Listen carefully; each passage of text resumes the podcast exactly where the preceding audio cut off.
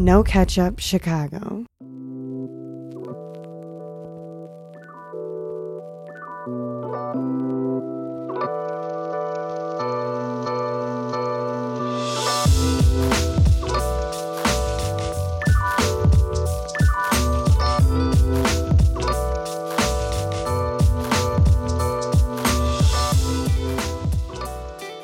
What's really good, my people? Welcome into No Ketchup Sports Talk via Chicago. I am your host, Sean Little. Big Nick the Quick got the night off.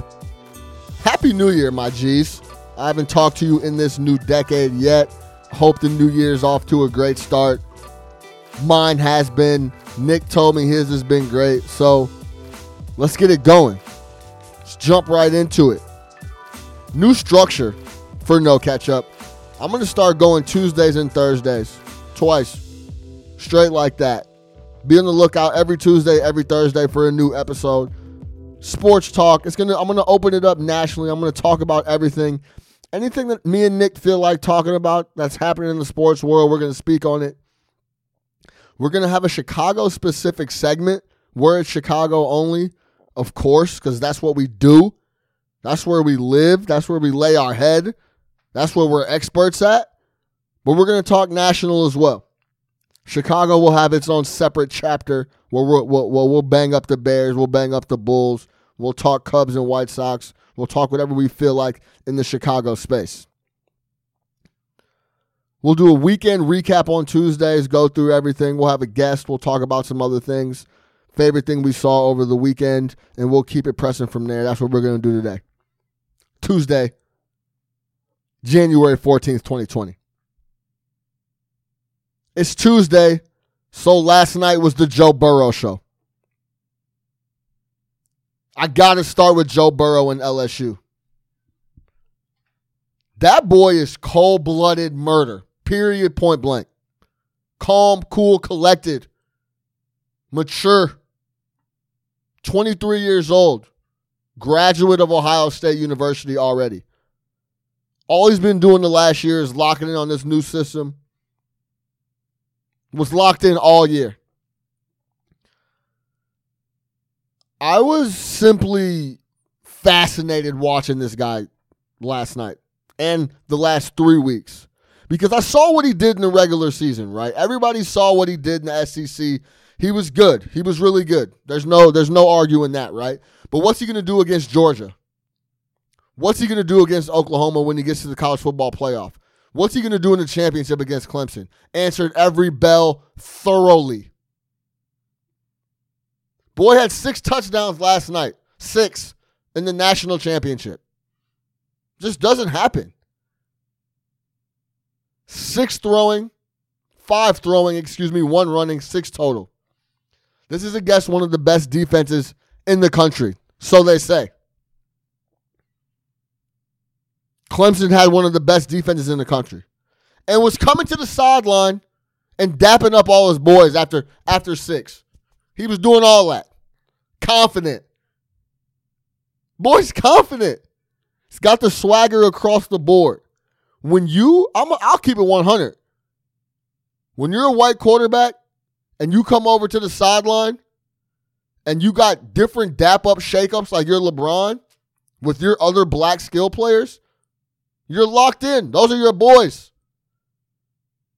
You ever see, did you see Trevor Lawrence walk over to his boys and dap up and do a custom handshake in the end zone and on the sideline? Do you ever see that from any other white quarterback? This boy's different. The it factor is an understatement.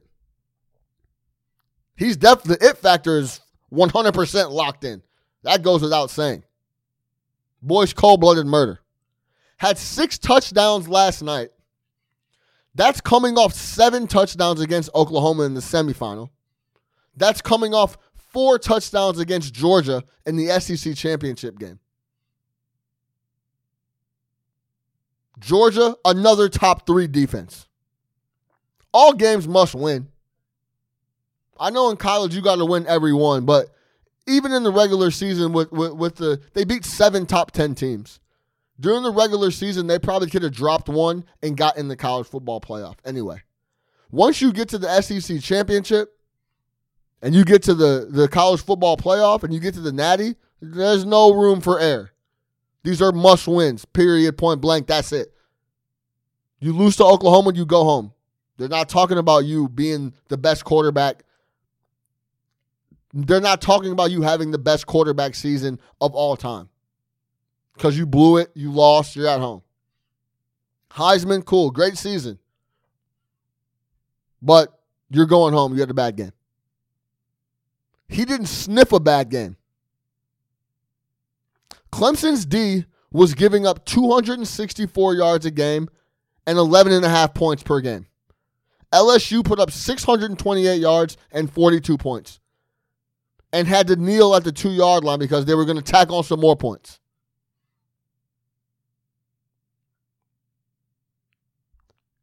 Joe Burrow had 5,700 yards passing, 60 touchdowns, six picks.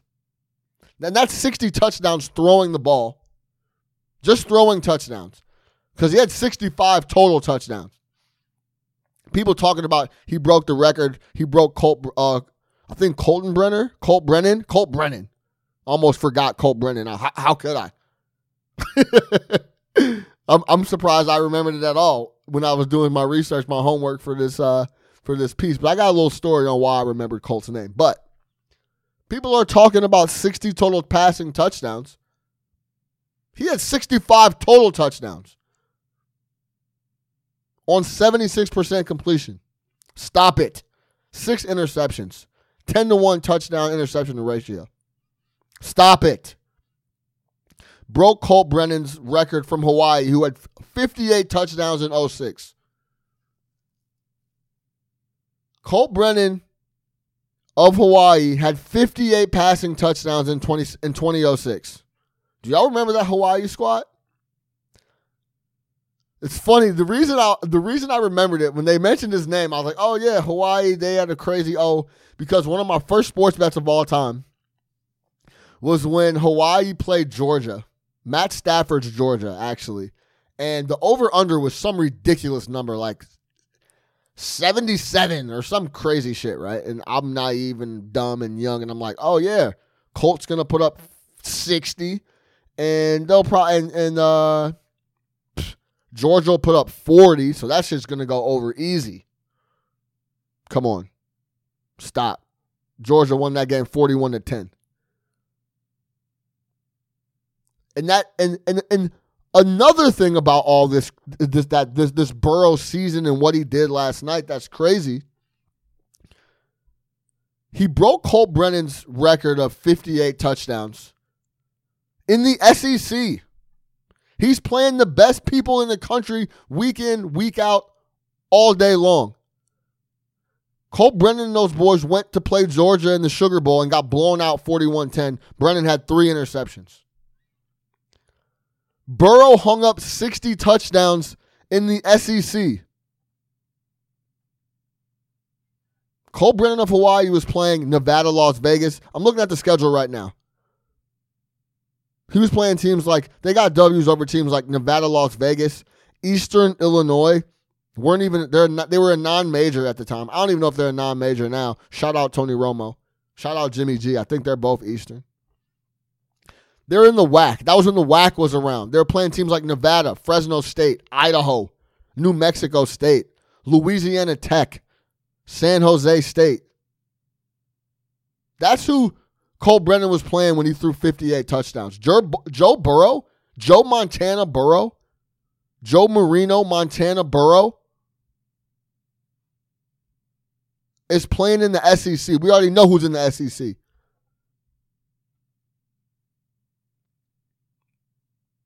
Shannon Sharpe was going crazy on Twitter last night, went crazy this morning talking about Burrow, and he laid out eight reasons why Joe Burrow had the greatest college football season ever. And I'm going to read what he wrote down because, I mean, I have to agree with him. Record 60 touchdown passes, 65 total touchdowns, record. Second best completion percentage ever. You would think a guy that throws 60 touchdowns in a year is just a gunslinger throwing it all over the place. completing, you know, completing balls at a 65% clip. That would be good. The guy was completing at a 76% clip. It's stupid. Third most passing yards ever.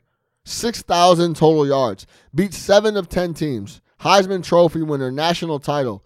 I don't know what the quarterback award is called. You know, the wide receiver award is called the Biletnikoff, but he won the other one too. Heisman won the other one, national title. It was ridiculous what he did. Cool, calm, and collected the whole way. Never got excited. He literally could have hung up 13 touchdown passes on Oklahoma. They called the dogs off. I think I think he might have had six in the first half, maybe even seven. He might I don't think he threw one in the second half. He could have threw 15 touchdowns. That's how exposed and dominant they were against Oklahoma.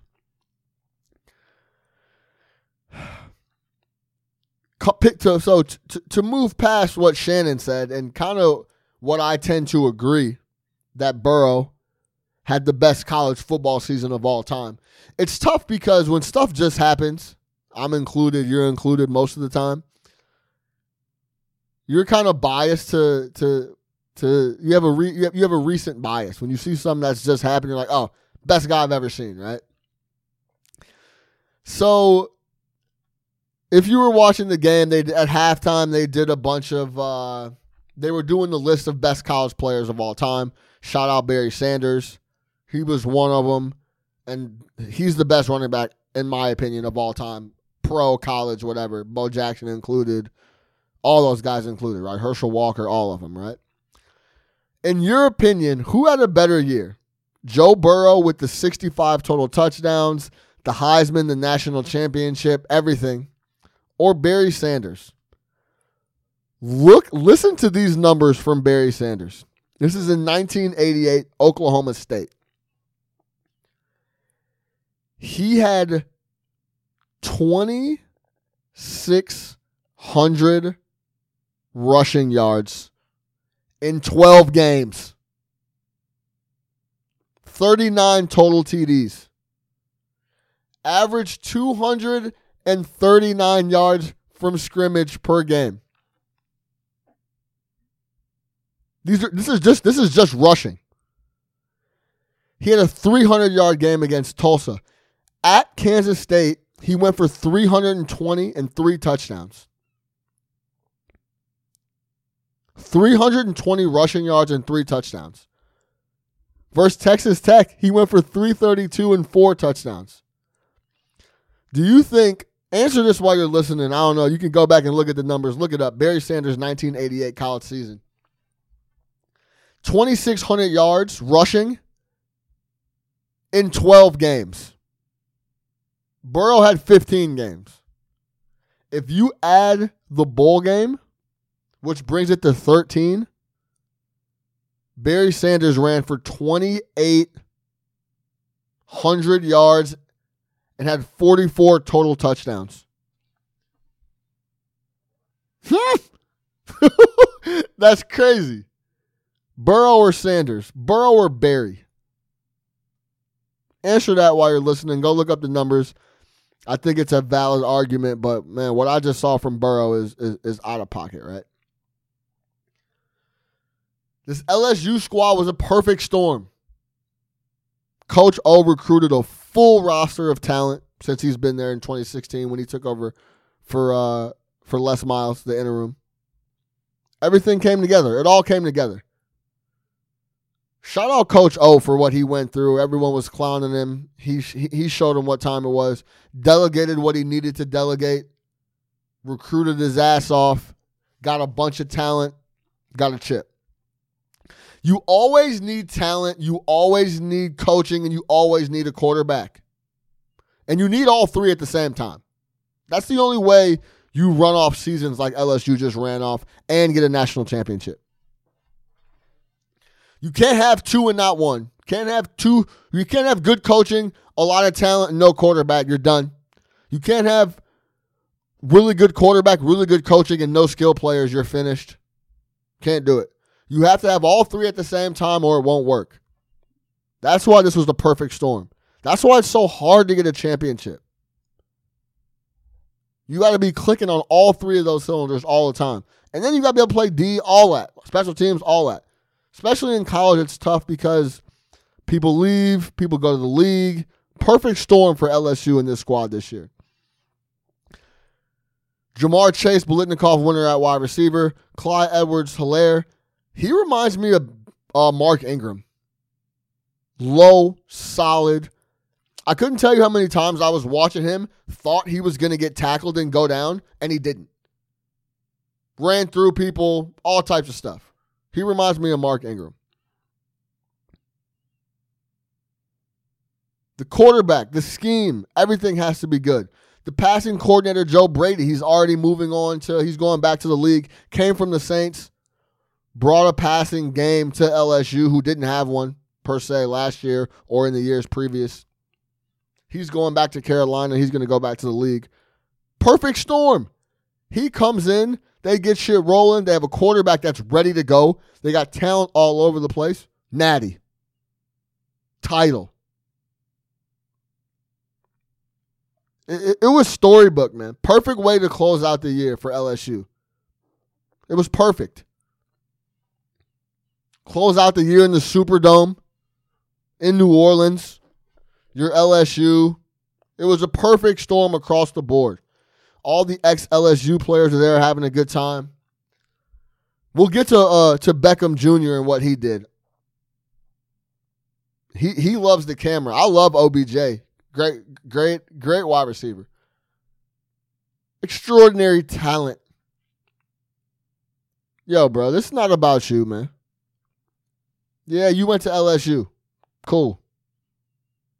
And that's also another example of there's no reason him and Jarvis Landry sh- shouldn't have got or had more success at LSU, but guess what? They didn't have the, they didn't they didn't have that that that perfect storm that great coaching, great quarterback, and then pieces to complement, you know, him and, and Jarvis. You need all three of those. I tweeted last night Joe Montana Burrow is 10x better than Trubisky right now. And he's 100 times cooler and more confident. He's going to walk into the league and be a problem ASAP, in my opinion. He's got everything. He's mature already. He's ready to go. You know how they always talk about if people are, are, are ready? Is he mature enough? Can he handle? He's ready for all that. Nothing phased this dude all year. Makes me jealous. Cincinnati's going to get one. what a perfect storm for LSU. Congrats to those guys. Congrats to all the fans, LSU fans, all that. And we'll get to OBJ in a second. I do want to touch on this for a quick second. Burrow to Cincinnati. To shoe in, right? Cincy goes 2 and 14, they're the number one pick. Washington's number two at uh, 3 and 13. And they have a quarterback already, obviously, right? Shout out Dwayne Haskins. I always bring this up around guys like this and he's from Ohio, so he'd be going back to Ohio to play for the Bengals. That's interesting. That's storybook. So maybe he's not even thinking about this. But I always think about what Eli Manning did. He's like, no, man, I'm not going to the Chargers. I'm not doing that. Figure something else out. Sorry. You see my last name, Manning? I don't have to do anything I don't want to do. I'm not going to San Diego. I'm not playing for the Chargers. Cincy's not the most stable organization, they're not the biggest market. I know this is not a popular stance, but I always think like, man, take everything in control, do your own thing, do what you got to do.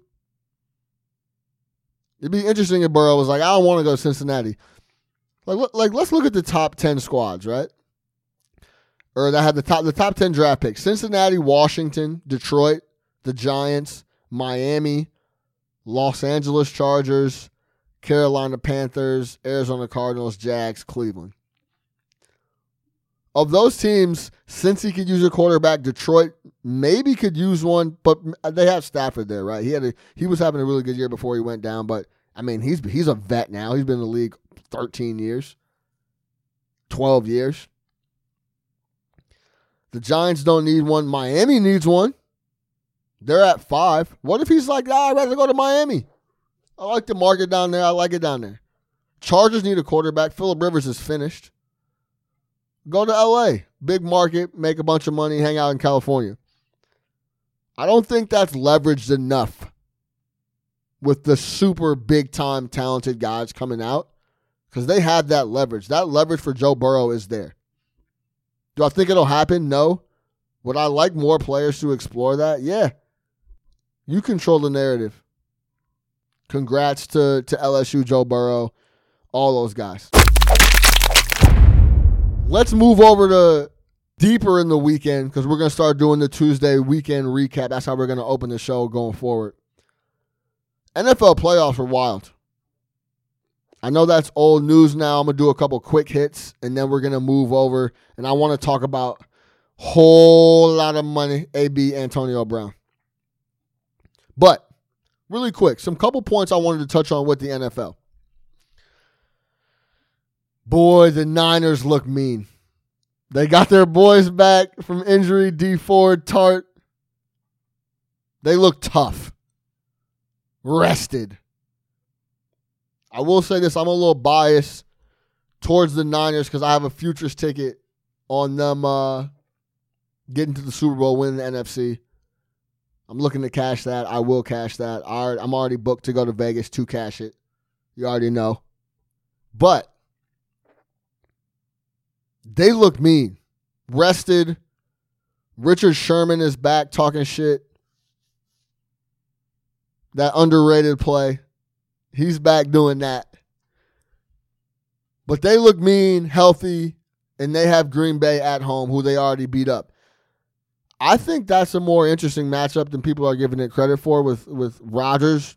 Rodgers knows this is going to be one of his last opportunities to get to a Super Bowl. They're they're going to pull all the punches. He's going to be on his shit. We're going to break that all down on Thursday though, so don't trip. But moving to the Titans, they go up to Baltimore, beat up Lamar and those guys, get a W. I don't know about y'all. I didn't know Tennessee's D was that tough.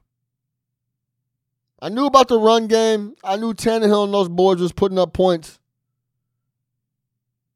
For them to go into Baltimore and beat those boys up like they did, with with never seeing that offense and you know that the the RPO game and the the option game and and, and everything that Lamar and those guys have been doing to people all year, for them to go in there and do what they did was very impressive. Two fourth and short stops I didn't know Tennessee was getting down like that on the defensive end. I'm not sure Baltimore knew either. Let's move over to the Texans and the Chiefs. Wild ball game. And I actually feel bad for the Texans. And I'll say this. They never had a chance to they were never going to win the game anyway. you know what I'm saying? Like they were always going to lose that game going to Kansas City, going into Arrowhead. They were always going to take an L. But then you go up 24 0, and now the L looks 100 times worse. Now they want to fire your coach.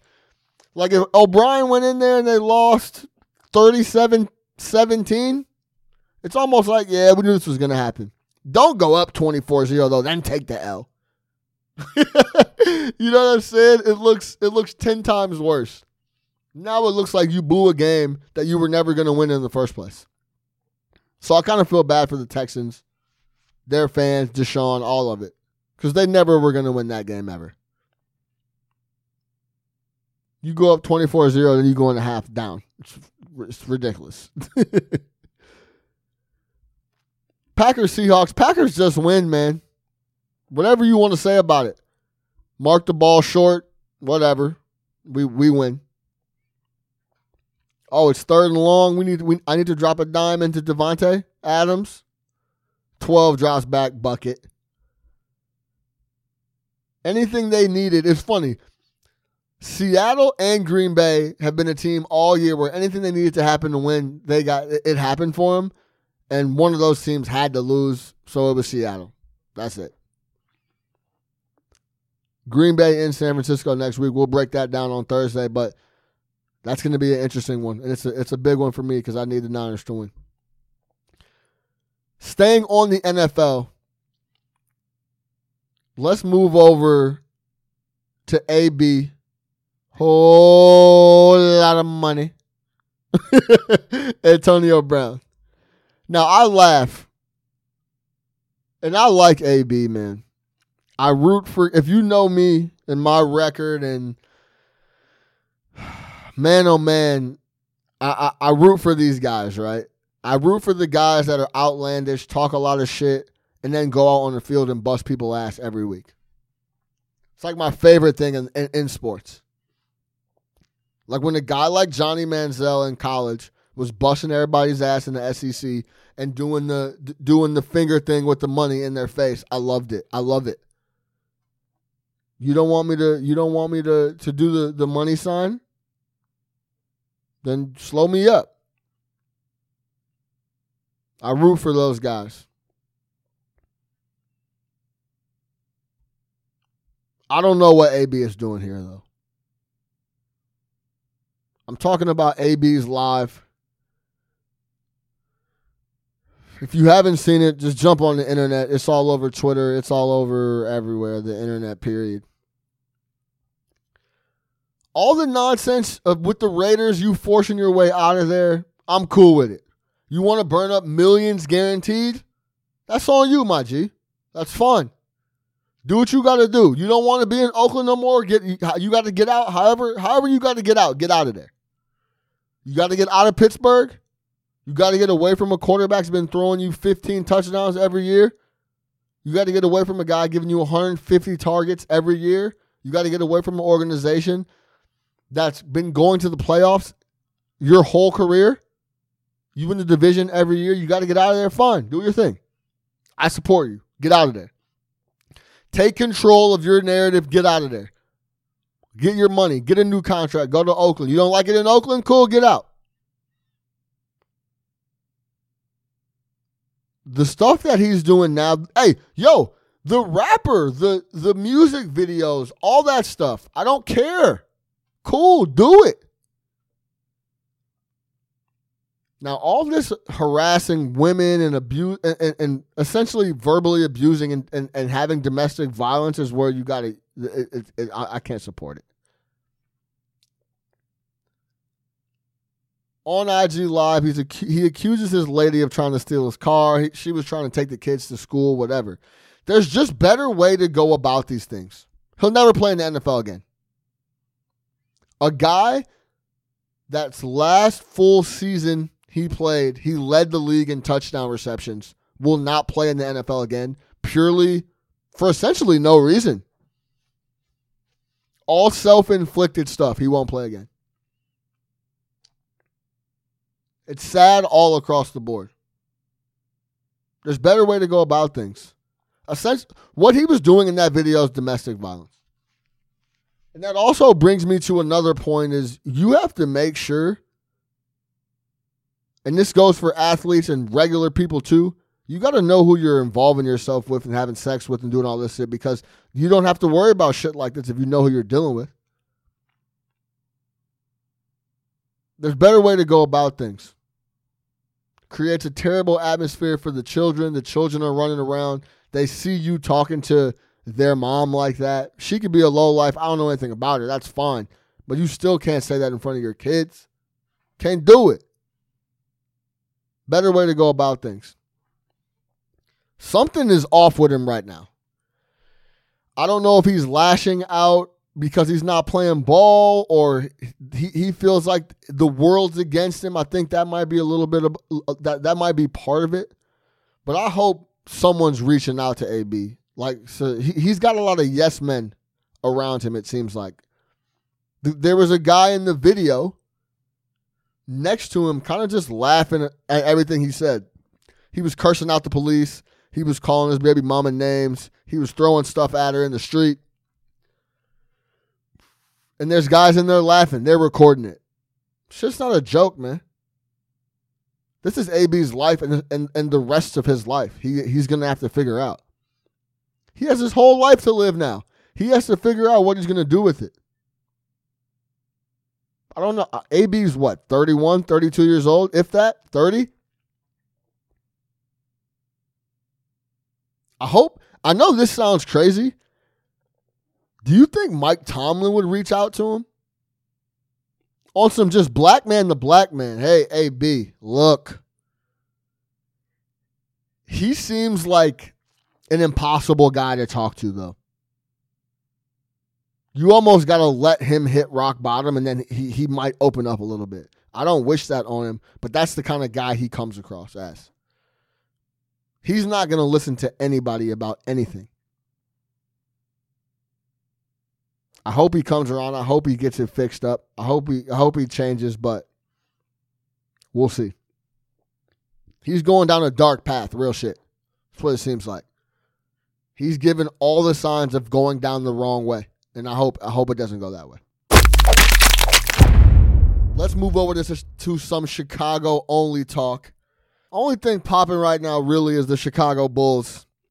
We can obviously talk about Brady to the Bears, but I don't want to go through that. I, I saw enough quarterback play from Burrow where I'm already depressed enough. I don't need to talk about Brady to the Bears and make myself feel even more pissed off. But the Chicago Bulls took an L last night at Boston. Of course, they did. They're trending towards 28 wins that's where they're at in the East. LaVine did his thing, had little support. Man, we miss Wendell Carter around the rim. I didn't think I would say that as much as I as much as as much as I have been to myself when he went out, but we definitely miss him. And I'm gonna if I'm gonna keep it 100 percent, Lauri Markkanen looks more and more like mush every time I watch him. No edge to him, no dog in him. If I get 40, which never happens. If I let me be more realistic. If I get 25, cool, great, nice. I had a good game. If I get 9 on 5 shots, 6 shots, that's fine too. Whatever. Whatever the ball makes it to me, cool, whatever. If not, cool. He's mush. No edge, no dog, no go-getter in him. Nothing. But I could talk about that all day. Let's talk analytics friend of the show, Darnell Mayberry of The Athletic, is going to hop on. Just dropped a really good piece on The Athletic. Monday with Mayberry is the series. Make sure you check it out. Here is Darnell Mayberry of The Athletic to talk about his interview with assistant GM Steve Weinman on and the Bulls players about analytics and uh, that department over at the United Center.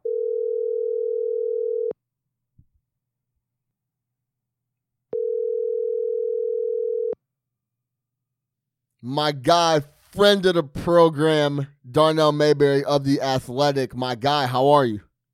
I'm good, man. How you doing? I'm great, man. Happy New Year. It's good to talk to you. I'm glad we catching up because I came across the the analytics piece that you dropped on Monday. First off, let me take a quick step back. Monday with Mayberry, the series is hard. I love it. I look forward to it. I like I like I, I, like the the weekly vibe with it. You know what I'm saying? Yeah, I appreciate it, man. I, and, and, you know, it's tough for me because I'm not the most consistent brother out there. I, will be the first to admit that. Right. So, so when I when I set out at the start of the season to try to do something consistent, it was it was tough to try to make that commitment because I know that you know sometimes I'm not I'm not the best with commitments. So uh, I'm glad to hear that you are enjoying it, man. That means a lot. Yeah, no doubt. I mean, you know, it keeps you on your toes. You're like, man, I can't be, I can't, I gotta, I gotta make sure I'm ready for this piece on Monday. So it gives you a little structure. But yeah, I hear you, my guy. Right, right. right. well, everybody that's listening, every Monday, Dar, uh, D Mayberry drops a piece on the Athletic. Go sign up if you haven't already. He writes great stuff. Is all over the Bulls. Keeps it 100, 100 percent of the time. The latest piece, I guess you could call it a feature on uh, Steve Weinman of the Bulls. He's the assistant GM and it, he he kind of runs the the the analytics department. Can I can I can I call it that? Yeah, I think he would appreciate it if you called it that. Yeah. Yeah. I, so, I, mean, I am not too worried about confusion. him. But yeah. Right, yeah, no, of course, I know. But there was some confusion about whether or not they even had an analytics department, which was part of the reason I wanted to do the piece in the first place. And the way he came out and, and said it so uh, uh, assuredly and convincingly, you know, I, I think you can say the Bulls do have an analytics department. Yeah, I mean, well, it's yeah, it's not a good look for for him if people are out there saying that we don't have an athletics department when he's been around for what ten years. Yeah, so seven and a half. Seven yeah. and a half, right? So I mean, if we don't know about it, we should. So yeah, I mean, I would I would take offense to that if I was him too. So I feel right. that. I thought the piece was really interesting because I think the whole analytics you call it a wave, but it's almost like the nerds versus the real hoopers and then you can find yourself a couple people in between. But there's mostly guys that are numbers nerd guys, and there's real true hoopers that have played, and they don't see the game the same way.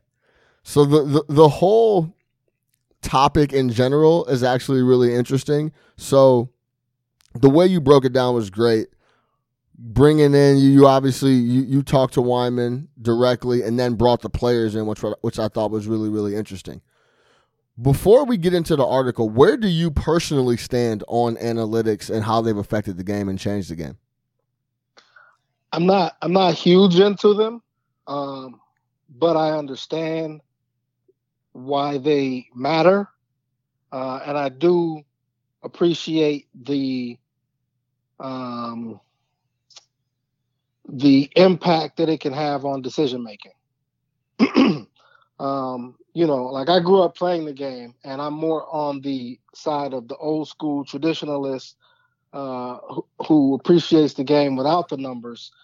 Uh, but at the same time, I do have, and I've learned, I've had to learn to grow in an appreciation for the new wave. Um, and I don't understand all of it completely, uh, but I need to as a reporter. I mean, that's my job. And if I have an audience out there that craves that, I need to know uh, what I'm talking about and and be able to give them some information that uh, that they could appreciate. So um, I, I, see both sides of it, and the disconnect between the two is something that I really do understand, and it's something that I've really wanted to write about, to be honest with you, for a while. And this ended up being one of the pieces like that kind of hit on that topic without me even really trying to write the, write it the way I wanted to write it. I really wanted to just get the Bulls' perspectives because I know how I feel about it, as I just mentioned, and I wanted to know what these young guys in the locker room felt about right. it. Right. Um, and, and so that's how it originally started.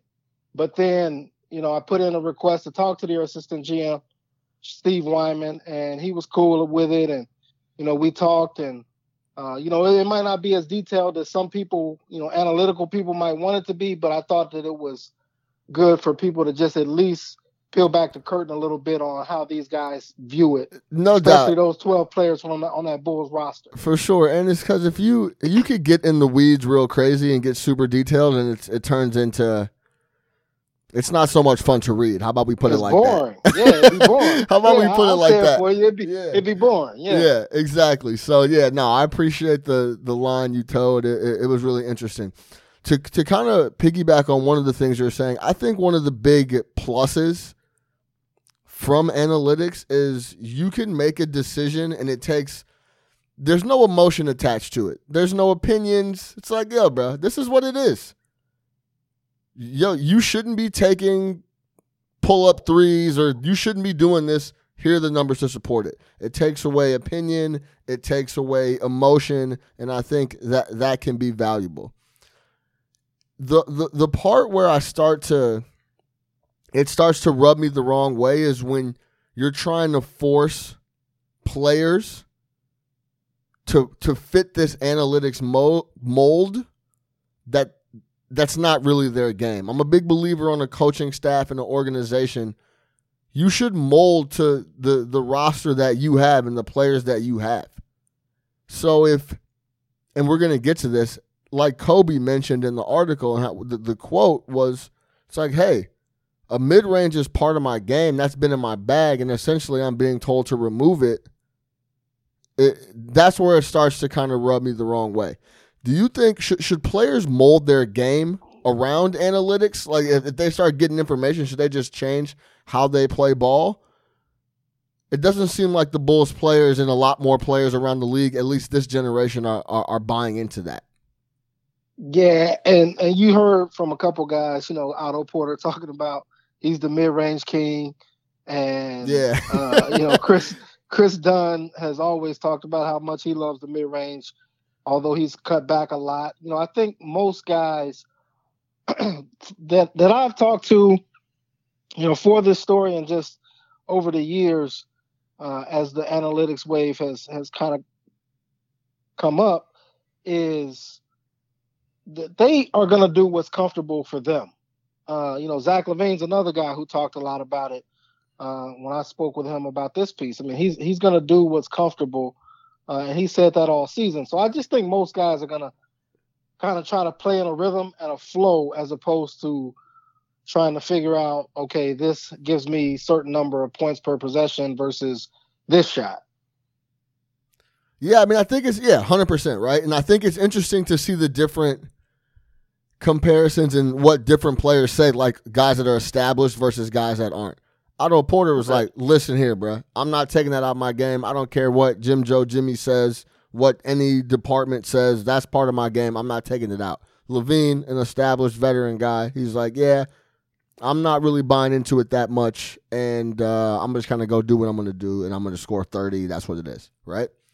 But then when you hear a guy like Kris Dunn talk, who's on the final year of his rookie deal, he's like, man, I, I, it's just one of those. He he's saying I got to try to mold my game to what they want me to do because I'm trying to get it. I'm trying to stay on the squad, essentially. You know what I'm saying? like if we're gonna keep it 100, like what what do you want me to do? Because I want to be on the team, right? So, guy, it, it's it's funny to see the difference between him and Otto and and and how that dynamic differs because it's kind of like man look i'm not changing shit i'm a vet this is what i do to a guy that's trying to get another deal he's like man let me know what i need to do. And another example is uh archie. He's like man yeah i mean you want me to be in the deep corner? Cool i, I can do that.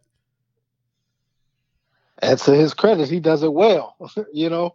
Um, but i thought archie made a really good point man one of the best points uh, among the players that i that i heard which was, you know, five to seven years from now, this might just be second nature to these guys. You know, a lot of these guys in the league now have grown up. Most all of them have grown up with, you know, mid-range shots and, and post-ups and, you know, um, you know, kind of all the different ways that the game used to be played. now, guys are starting to become acclimated with the new way that that teams uh, at least at the NBA level, and general managers, front office people, scouts are anticipating and expecting or trying to change the game. So um, I think the next wave of players, to Archie's point, are going to come in and, and just really be in tune with what's going on already, man. And I think that's going to be a, a, real game changer when when the next crop is well versed in what's happening and, and they already understand how to play this way. Yeah, I thought that was. I, I literally have in my notes. Archie mentions threes or layups. That's the next. That's the the next crop of young players will already know that coming in, so it won't be uh, a big transition like it is for guys that have been in the league ten years already. I mean, you know, I mean, kids out there right now, high school hoopers are watching James Harden you know, like, yeah. and, and, they're seeing what he's doing. It's he's different. getting to the layup. He's getting to the rim. He's getting free throws, or he's shooting threes and getting fouled on threes.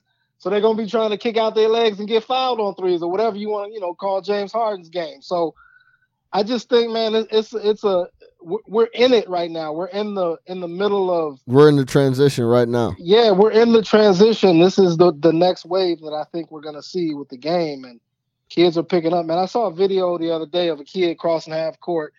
I think they said he was nine years old. He was crossing half court and just letting it fly. and he was hitting it. Yeah. That's the crazy part. He was hitting it. And and you know his form. I mean, he's nine years old. It takes every ounce of, of strength he has to be able to even get it there. Right. Uh, but but he was hitting it, and it, it's crazy to me just to see how the game is really trickling down to the lower levels, and and that's that's kind of where we're headed. Absolutely, man. That's yeah. That's all you see on Twitter is people with crazy handle trying to get to the rim and and, and, and flush on you, or they're just pulling up. That's it. That's what it is. Yeah. I mean, Tomas Satoransky is a perfect example of what I've never seen, and you don't have to comment on this, but that this just made me think of that because it's going to be guys with handle trying to get to the rim, and they're going to be looking for guys at the three point line, no matter no matter if they have a layup or not, right? This guy Tomas Satoransky, I've never seen a guy not look at the basket like this dude in my whole life, and that's why when when you start pulling up the, the the analytic numbers, it's like, yo, this dude's wild efficient. Like, yeah, because he's he, he's giving up a lot of buckets that he should be laying up, and he's dishing the ball, and he's like he, he's never turning the ball over, etc. Um, he's an interesting guy. I, I don't know. Uh, we won't. I, I, won't even get down the, the rabbit hole with that. I was arguing with my boy the other day about that, but that made me think of it. Another thing is what's interesting right now, and, and just to prove our point that how much we are in the transition, it seems like the regular season, and I'll use the Rockets as an example because they've been ahead of the curve, and Morey's been ahead of the curve, and D'Antoni's been ahead of the curve for years. They have a lot of regular season success, right? You get to the playoffs, though, and man, when you need a bucket, you need a bucket. Ask Kawhi. Right. Ask C.J. McCollum. There, uh, there was a there was tons and tons and tons of mid range stuff going on last year. So it'll be interesting to see. And outside of Golden State, when they're out there running around with legit the best shooters of all time that have ever picked up a rock and run the gym. I mean, you can argue what what you want about Klay Thompson, but we know where Steph Curry ranks, right? It'll be interesting to see when that transition gets all the way over the top and teams like the Rockets are running people off the floor in the playoffs, not necessarily the regular season. Mm. You know what I'm saying? yeah, because that's still the one critique that people can have on this new brand of basketball right. is that it really hasn't led to um, a championship. I mean, you've got the Warriors who were shooting a lot of threes, but they were the Warriors with Kevin Durant. You know, like exactly that's what I mean. Uh, and, they play defense. So, right. Um, you know, it's not like they just rode that style to a championship. They played.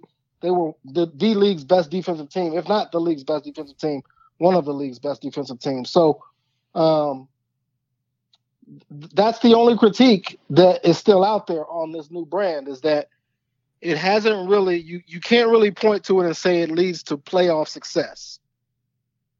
Right. It's like, oh yeah, what do you know? The Rockets have 65 wins. Let's show me like let's let, I mean, let me see something in the playoffs type of thing. Yeah, that's that's where I'm uh, it's interesting to see where this transition will get when they're a team like the Rockets or the team that's really really only shooting threes and laying the ball up are blowing teams off the floor in the playoffs. I'm to leave you with this. Can can I found the Coby White quote in the article very, very interesting.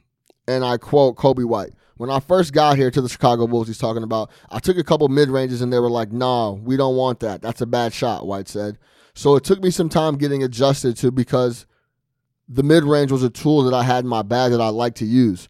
But if that's a bad shot, it's a bad shot. Like, hey, I'm a team player. If you guys are saying that's a bad shot, it's a bad shot, right? Could something like that ruin ruin a, a, a rookie point guard, in your opinion? um, ruin so, might be a strong word, but w- would it maybe set him back, and he'd have to the the the growth process would take a lot longer? A rookie point guard, I think that's the key phrase. Um, I think it could, I think it could maybe play some some tricks on his mind. Um, but I talked to Brian Scalabrine in Boston uh, when the Bulls just played out there. And, you know, Brian's doing a lot of media stuff now, so he's just hanging out in the media room. Right. Um, And he actually brought up a good point because we were talking about Kris Dunn. And I look at it the same way because uh, Kris Dunn loves his mid-range shot, and he was actually okay at it. He wasn't great at it, but he was okay at it. Yeah, I mean, he doesn't have a lot of offensive strengths. That was one right. of them, and and, and, and they don't want him to do it. Right, right. And, right. and, they've and they've completely taken it away from him. Exactly. Uh, only for him to shoot a bunch of threes that he is that he know, that's not his game. That's not his game. Right. Exactly. That's a good way of putting it. So, um, and the thing that Brian Scalabrine told me was that when a coach comes out and gives a player the straight and narrow, just here's what we want you to do, leaves it black and white, cut and dry, it simplifies the game for him. So in the case of Kris Dunn, they said, don't worry about trying to go in this alleged bag you think you have. either either layups or threes. layups or threes and probably more corner threes than above the break threes. That's right. probably what they've told him.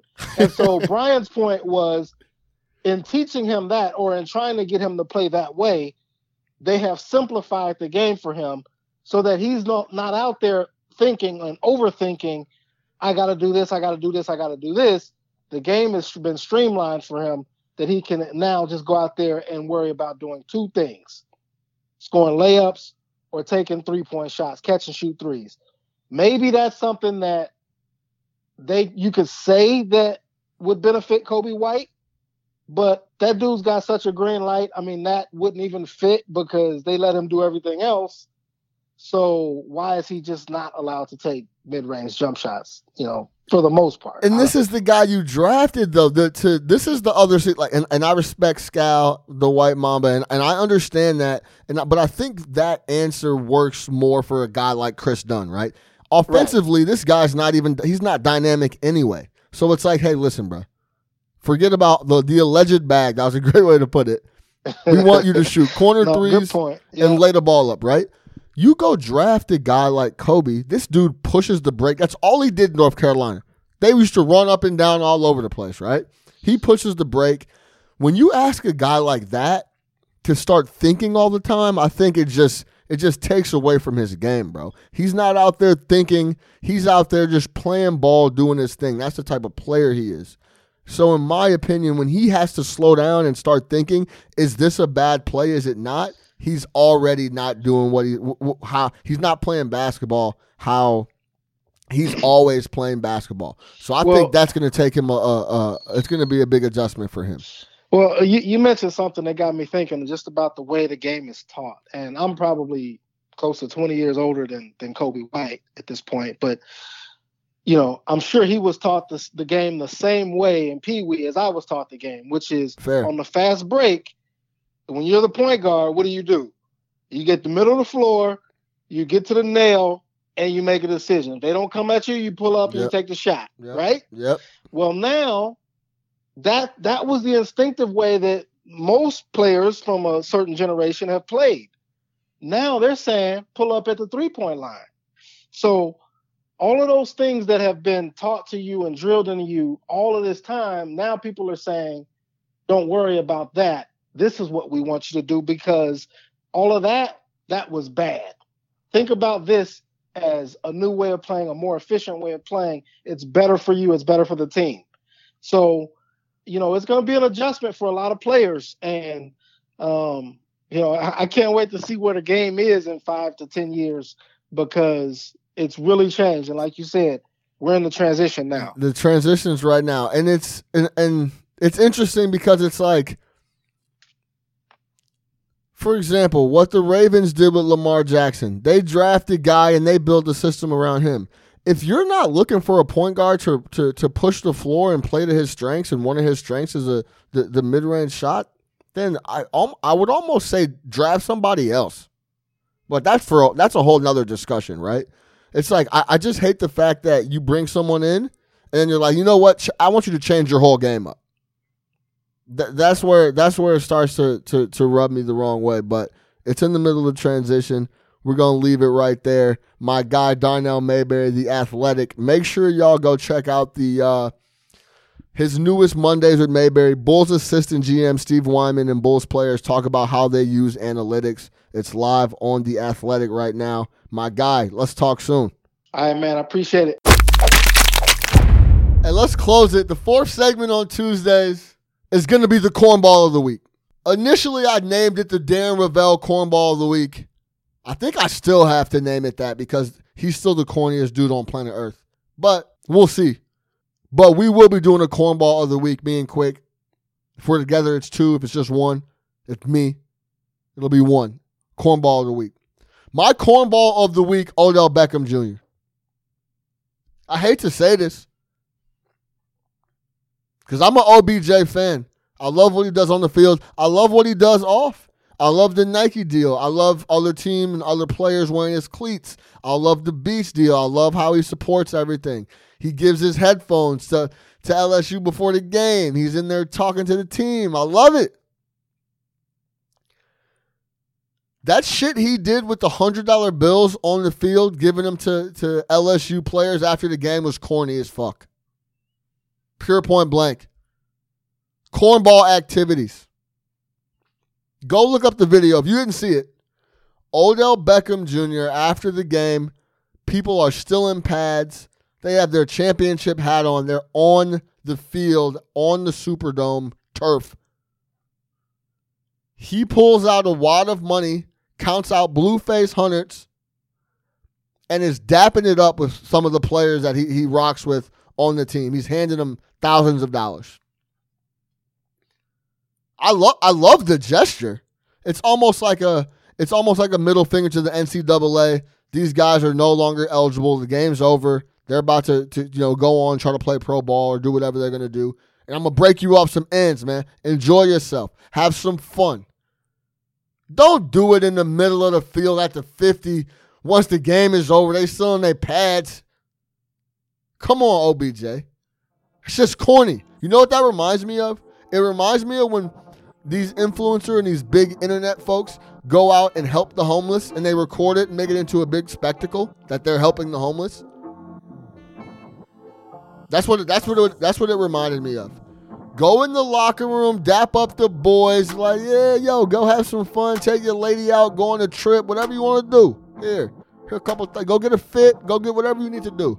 Pay the bills, whatever. Get some to your mom, do whatever you want with it. I love the gesture.